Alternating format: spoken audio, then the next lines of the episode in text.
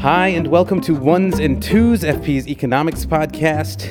Every week we take a couple data points, use them to try to explain the world. I'm Cameron Abadi, FP's deputy editor, with you in Berlin, Germany. Actually, from the apartment in Berlin that Adam Tooze, FP's economics columnist and Columbia University professor, has been renting for these past few weeks. Hi, Adam. Hi, Cam. So, Adam's time in Berlin will be up soon but uh, we may have a chance to get together again, maybe even for a live show later this year. More info on that later when we know specifics. But first, our data points. The first data point that came to mind actually was 100. It turns out that this is our 100th episode in total. So, yeah, thanks to everyone. Thanks to listeners. Thanks to you, Adam. It's been fun. Here's here's to another 100. It's been fantastic. Yeah, really looking forward to exactly many more, many more episodes. Uh, in the second half of the show, we're going to be talking about the economy of Niger. It's all a part of our month long country focus. We've already done a handful of countries, and we'll be talking about Niger in the second half. But first, we thought we'd do something a little closer to where we're sitting right now geographically. And the data point there is 3.5%, which is the increase in the interest rate that was imposed on Tuesday by Russia's central bank that was imposed after the Russian currency, the ruble, dropped in value pretty precipitously. Leaders and central bankers are scrambling today to deal with the dramatic fall of the ruble. The country's currency has dropped to the lowest since the Emergency days. session on Tuesday morning, hiking interest rates by 3.5%. It's trying to support the ruble, which has lost 40% of its value since last year. Russia is running invasion of. Ukraine last year, Russia became the most sanctioned nation on earth. Until now, the Kremlin found ways around the embargoes, but the pain couldn't be avoided forever. On Monday, the ruble fell to One ruble is now, or was worth, less than one cent, US cent, before that increase in the interest rate. Yeah, it all comes after more than a year into the war that Russia started in Ukraine. And we've talked about the Russian economy before, but now with this crash in the ruble's value, struck us as a good time to be talking about it again. So, Adam, the first question that came to mind was why exactly is a weak ruble a problem for Russia that required this kind of extraordinary intervention? I mean, we talked about the crisis measures that Russia imposed earlier on in the war, and if you know I re- recall correctly, we talked about how Russia could be heading towards a more autarkic model, trying to be more self-reliant. That a lot of sort of the policy options it had as a as a country that issued its own currency, that maybe uh, this was a test of whether it really needed to be reliant on the rest of the world. So, yeah, why would a weak ruble pose a problem to, to Russia's economic strategy? So this is a really interesting question. I mean, if we if we had wanted to, uh, we could have used 100 as the the hook for the Russian segment as well, because the ruble has crashed through 100 rubles to the dollar, which is a very significant psychological level. Um, it's kind of the, the worst level the ruble reached in the initial shock of the war financial sanctions in February 2022. It recovered to as strong as 50 to the dollar um, last year and has now slumped to this much lower level. The, so that's a shock. Uh, it really has come as a shock to the Russian population. The psychology is a key element of this. The ruble is a totem of Russia's strength, sovereignty, and so on. And so, for it to be yielding this much to the dollar, it looks bad. The economic side of this is a little more of a puzzle in a sense because, as you were saying, Cam, if Russia has actually turned itself into an autarkic economy, then then the value and the cost of import shouldn't really matter that much. Um, because the economic reason why a low currency matters is that it drives up the cost of imports and helps to trigger and stoke inflation. So, to the extent that that's actually what's on the Russian policymakers' minds, it is a striking testament to the fact that imports are still actually a significant issue for the Russian economy. Why is this happening? Has turned out to be really the big political issue, and, and in a really rare break in the facade of unity that Moscow has managed to maintain, at least at the leadership level, during the course of the war. There has been a, a, a public argument between the head of the central bank, who we've talked about several times, Elvira uh, Nabiullina, And another figure that we've also spoken about, this guy, uh, Maxim Oreshkin, who I had the uh, pleasure, is maybe not quite the right word, but certainly the occasion to meet several times before he was promoted to Putin's chief economic advisor. And Oreshkin has excoriated the central bank for failing to anticipate this collapse in the currency um, by adequately tight monetary policy earlier in the day. So that's why they're now sticking up interest rates. But if you go a further step back, what this is telling you about the Russian economy is that the under the influence of the war, it's going gangbusters. So the consequence of the war spending, which is up around six, seven percent of GDP, and probably more than that. That's just what's on the record in the defense budget. And the efforts to prop up Russia's industrial economy and agricultural economy in the face of sanctions have actually caused something like an inflationary boom. And as Russia's import exports dwindle under the effect of sanctions and its economy booms, it in fact tends to suck in imports, which will lead to a shift towards deficit in the current account, in the trade account. And that is a classic driver of a depreciation of the currency. It's also one way in which the currency adjusts and tends to push the economy back to equilibrium. So, what we're seeing here is all the signs of a Russian economy kind of being driven in an inflationary way by the pressures of the war economy and an argument amongst the Russian elite about the embarrassing failure of the central bank to anticipate the effect on the exchange rate, which is now causing a bit of a funk. None of this, I think, adds up to an existential drama for the Russian war economy, but it's very telling about both the politics and the economics of the situation that we're in. So, when it comes to the effects of the war on the Russian economy, I'm curious about the effect on labor markets. I mean, what direct effect has the war had on Russian labor, whether through mobilization that we've seen or emigration away from Russia? Is that already legible in economic data? It is, and it's fully consistent with the picture that the other numbers are painting in the sense that an economy, a war economy running relatively hot, the way the Russian war economy is running, is going to run short of labor. Um, and that's what we're seeing. We're talking about a very considerable crunch in the workforce under the age of 35 um, because they're extending the draft all the way up to the age of 30. So they're beginning to dig into the prime male labor force. And at the same time, as has been widely reported, about a million Russians have um, entered an emigration whether to escape the draft or out of protest or just a desire to opt out of the insanity that their country has been hurled into. And we think that's about 10% of Russia's tech workforce, if not more. And so there is indeed a supply side crunch. We're not yet anything like total war condition in Russia.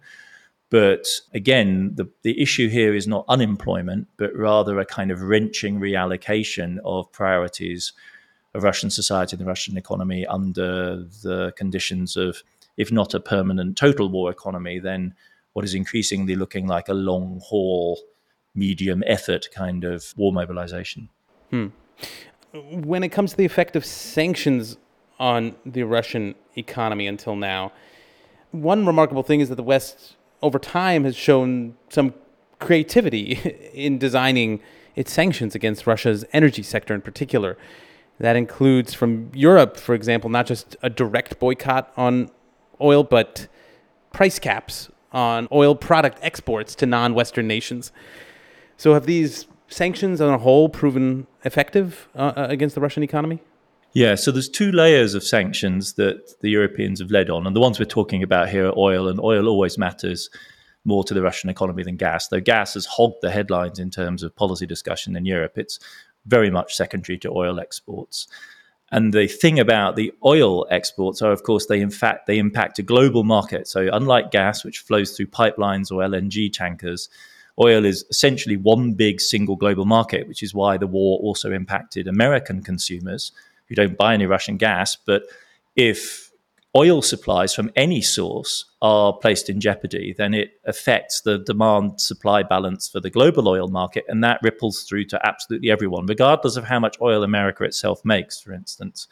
And so, in designing the sanctions, what the issue was was to design sanctions that would reduce Russia's export revenue from oil, which is the mainstay of its war economy, without massively unbalancing the global oil market and inflicting huge damage above and beyond what was already done by gas and food price shocks in 2022 on vulnerable oil consumers around the world. And so the strategy that was adopted was to remove European demand for oil from the global market and then to impose a cap in the sense that European tankers and insurance companies, which are deeply involved in the Russian oil trade, are only allowed to continue doing that if the contracts they're involved in are set below a certain threshold price for oil, which is $60 uh, per barrel.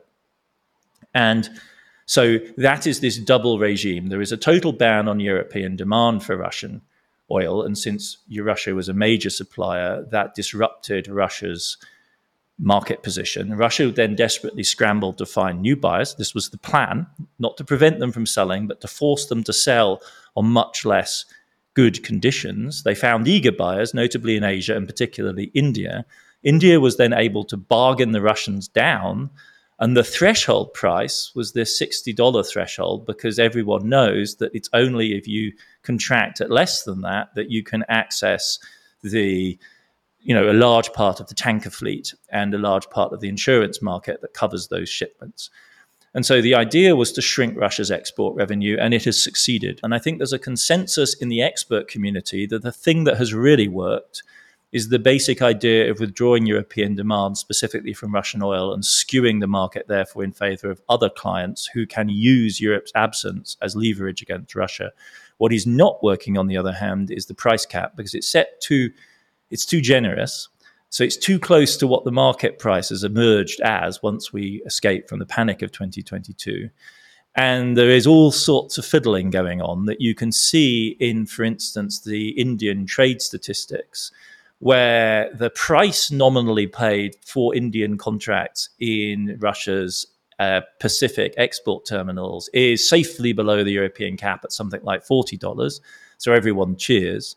But when the same oil shows up in India's import statistics, it's valued all of a sudden at $70. So somewhere in between the Russian terminal and the Indian port, $30 gets added. Now, insofar as that's an Indian profit, that's fine. Insofar as it goes to the Europeans, it's a bit dodgy because they're not supposed to be making profit beyond $60.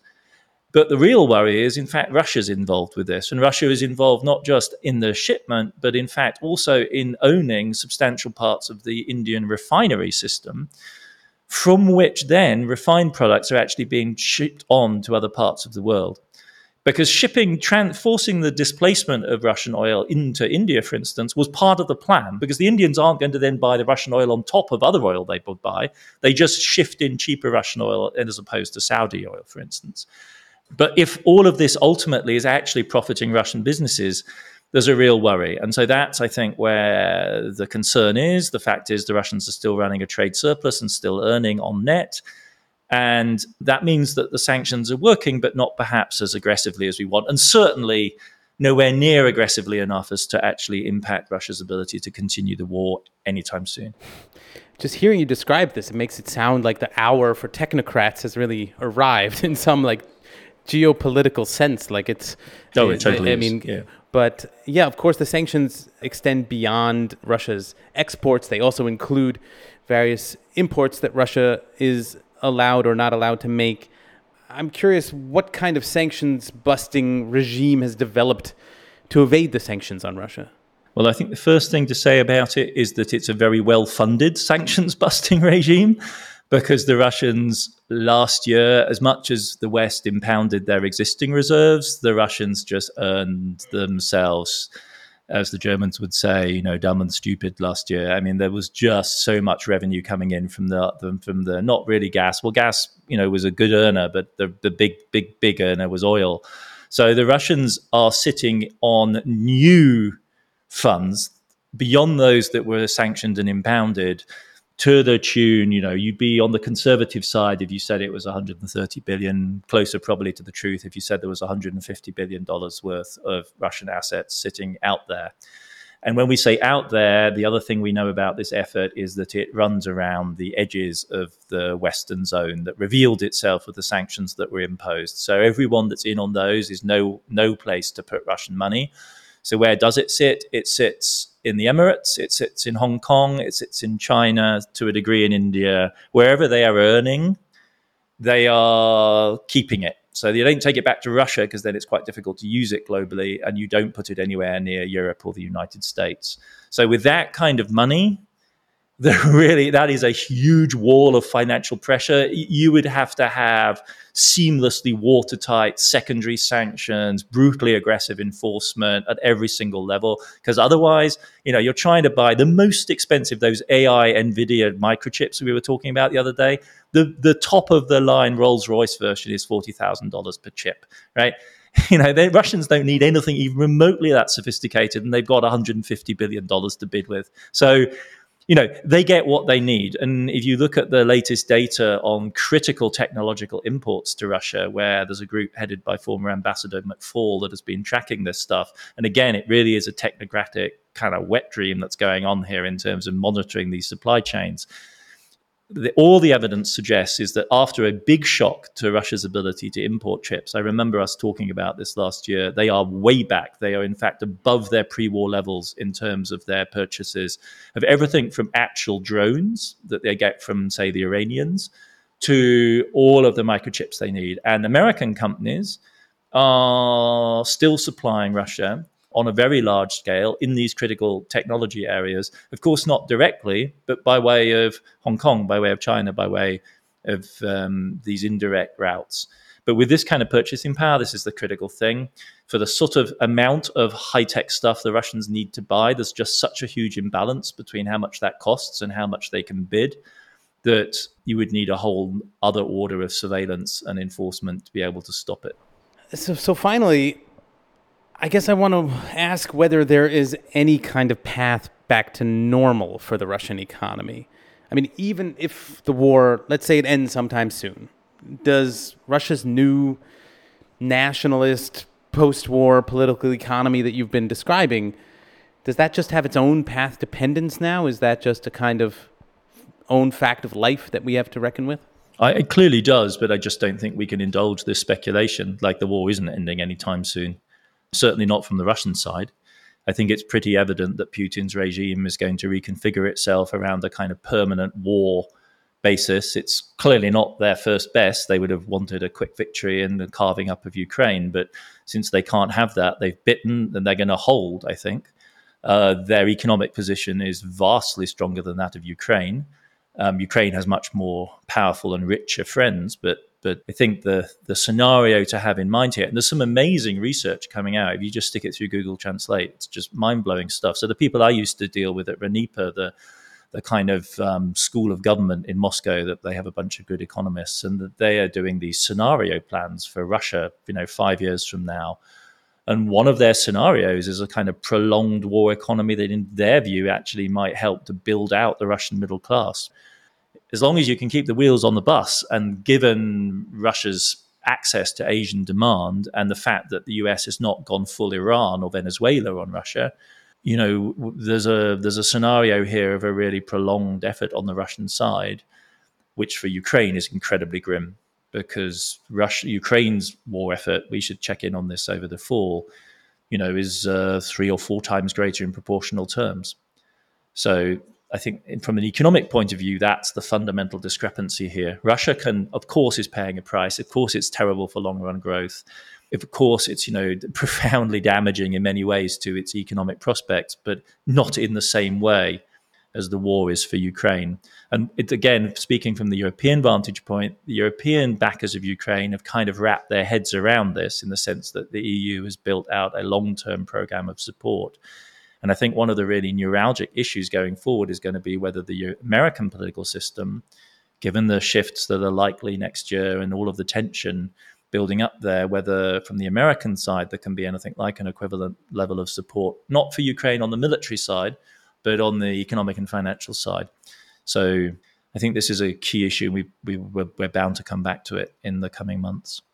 Certainly, and maybe even also to the question of what kind of development model this could be for Russia. But we do need to end the conversation here for now, but stick around because we will be right back to talk about the economy of Niger.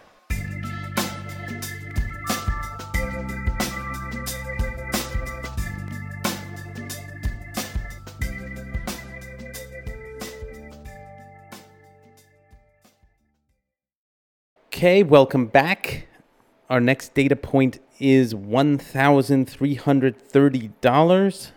That is the average per capita income in Niger, which is just one of the indicators that qualifies it as one of the world's poorest countries.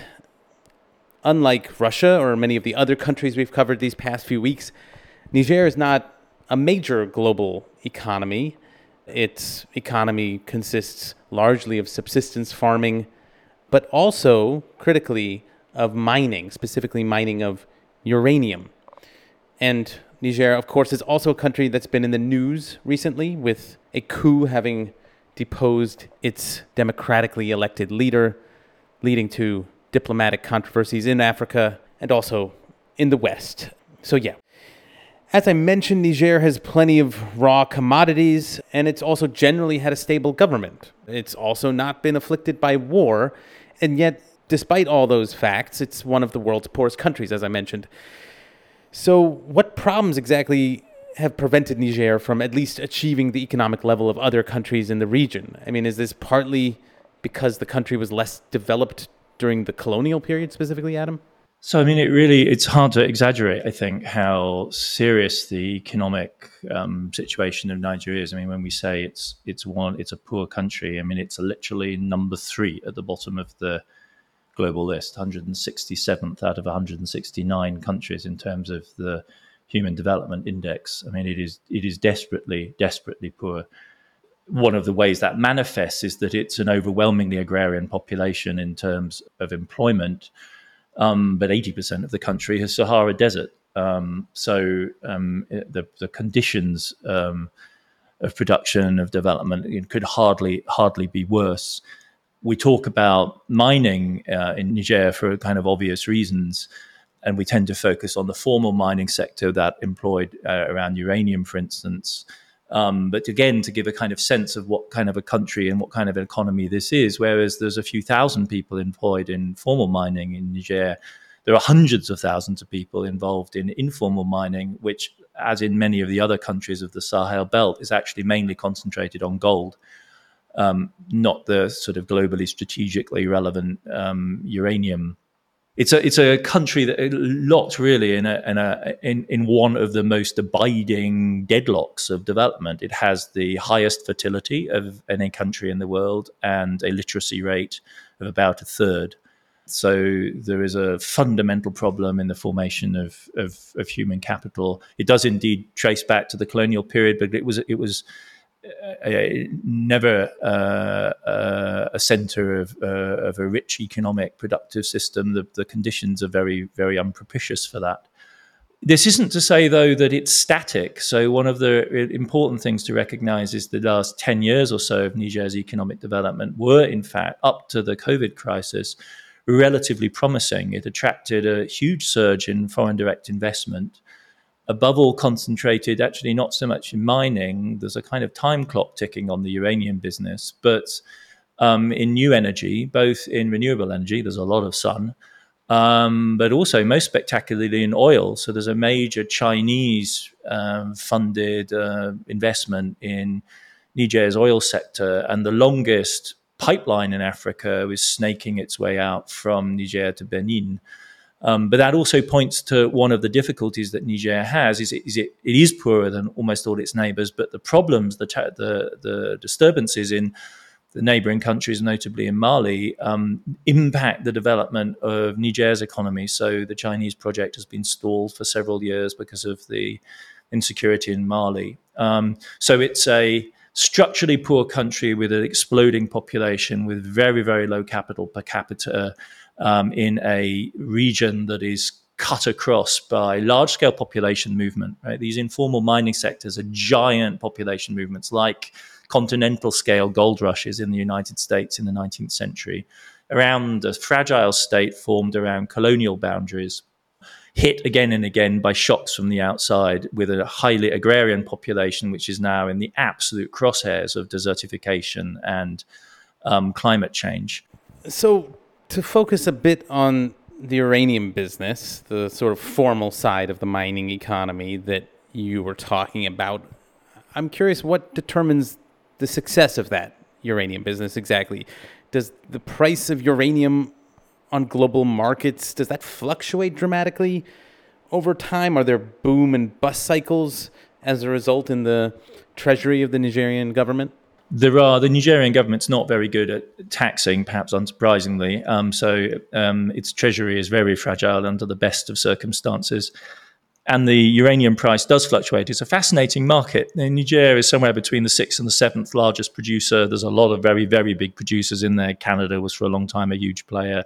You've got Kazakhstan, other African suppliers. Like it's a dynamic market with two basic sources of demand the military programs, which are now largely static, and the global reactor population of like 400 plus active nuclear reactors that need refueling periodically.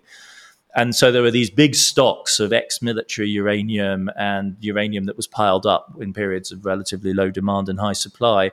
And the price fluctuates quite wildly. I mean, across a span of you know, a factor of you know 10 to 1 roughly from from peaks um, in 2007 to to lows in 2015 i mean it's now a, in a kind of mid range but the the thing I think to recognize is that the, the uranium may be in Niger, but but it's not really a Nigerian business. I mean, the the the companies that operate there are above all uh, French, going back to the colonial period. There's a long and tangled history of French uh, colonial contracts. The uranium is not delivered to the French at the prevailing spot price. Um, there is now a large, highly financially leveraged intermediary spot market between, as it were, the supplies that are available in the global market, the supplies that France and other buyers of uranium can get in these long term contracts which have been signed. And they're signed between the government and the corporation, which is partly French owned, partly Nigerian owned, but has majority, in most cases, majority um, foreign ownership.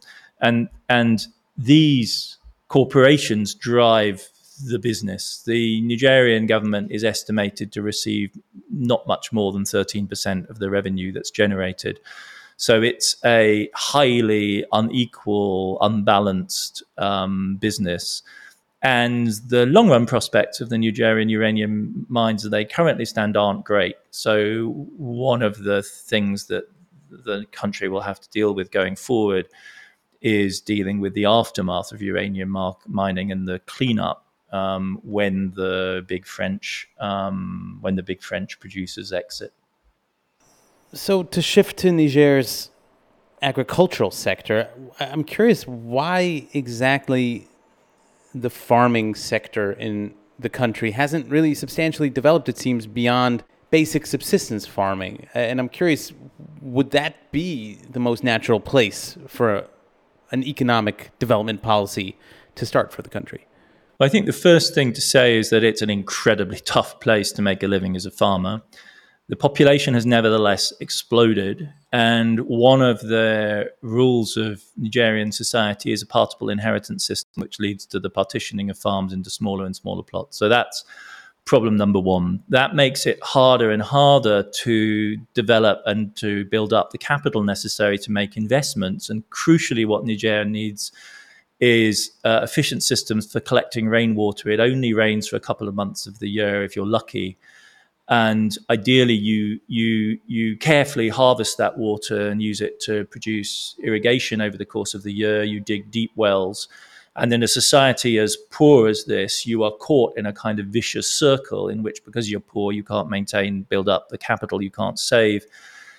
You can't likewise send your kids to school, um, and so they they remain on the farm. The farm remains at a very primitive level of cultivation development.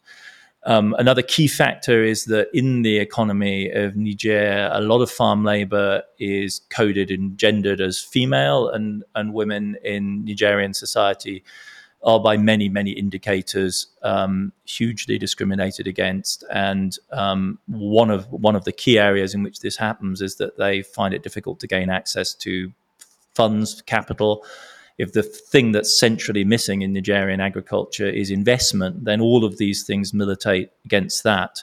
One way out would be for Niger to develop a market based and more commercially orientated agriculture. And one of the things you would look for is for Niger to trade with its neighbors, but Niger has actually got quite protective trade policies in place, notably including taxes on exports from Niger, because they're, for obvious reasons, preoccupied with issues of food security. But that means that farmers who tend to cluster in the southern part of the country, further away from the Sahara Desert, and are therefore closer to neighbors like Nigeria, uh, don't have the opportunity to actually earn cash and thereby build capital, which would allow them to increase investment.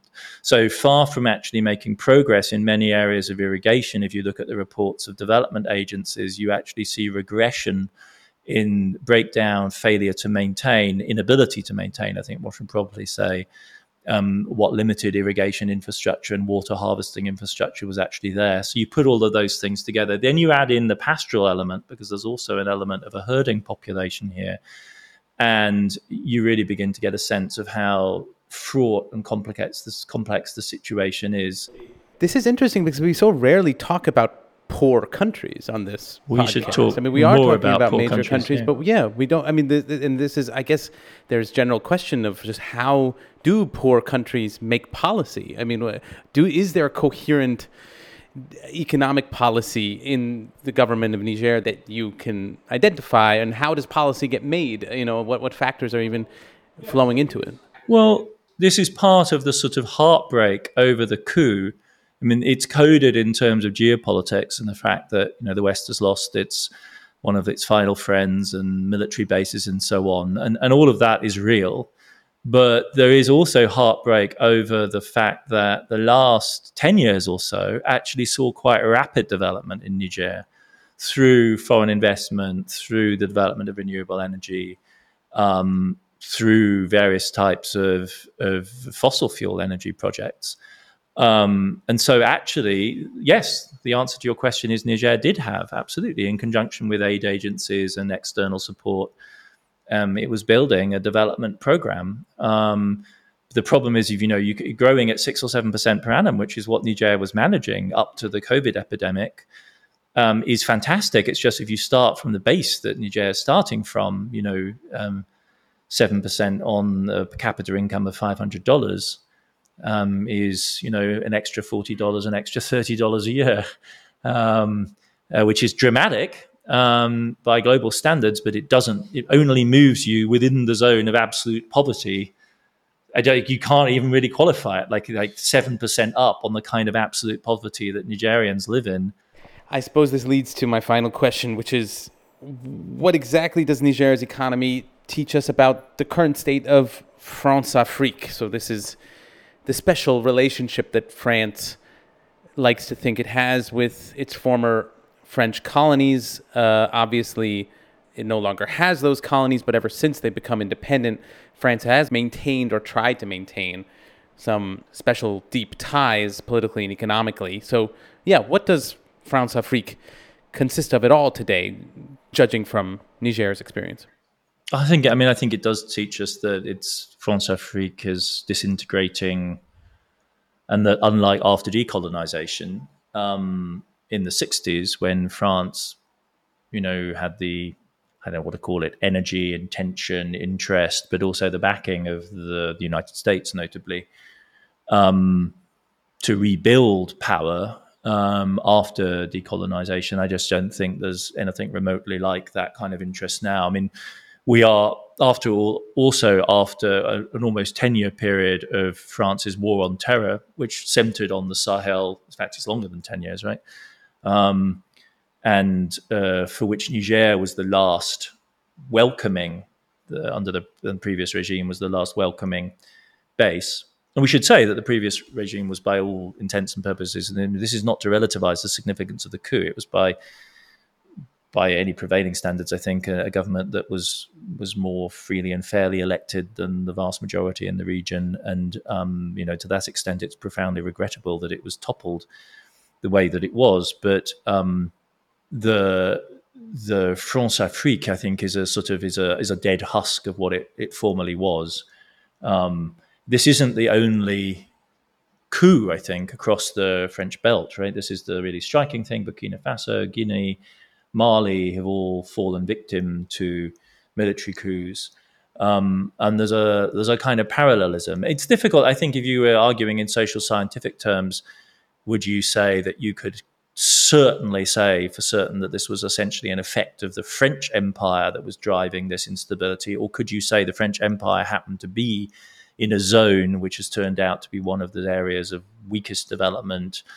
Which has these huge advancing frontiers of commodity development, like the informal mining, notably of gold, that we were talking about, that is on the boundary between Christian and Islamic Africa, and has therefore come into the crosshairs of Islamic radicalism in recent decades.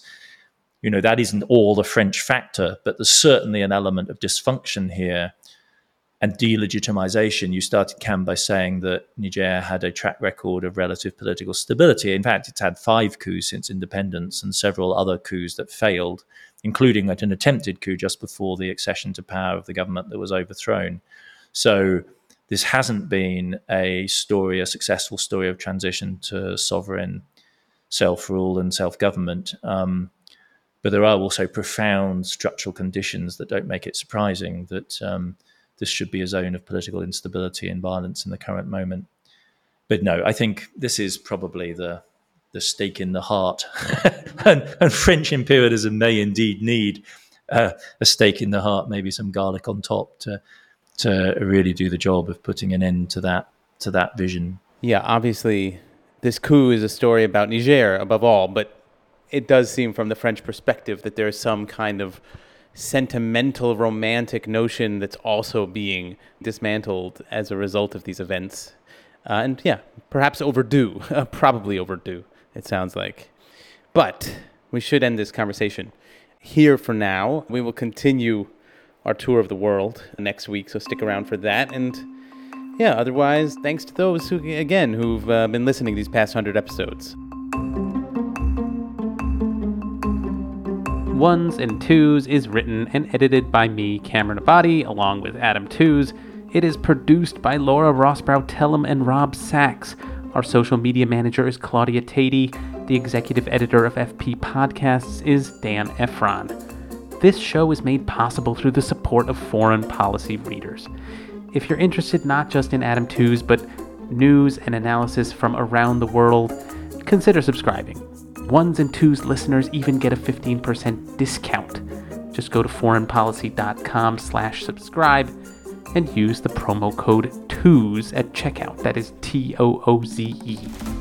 And listeners, as always, we love hearing your feedback. You can send us voice messages on the Ones and Tooze homepage on foreignpolicy.com, or you can email us podcasts at foreignpolicy.com or tweet us. That's at Ones and Tooze Pod. Thanks very much for listening, and we will see you back in your feed next week.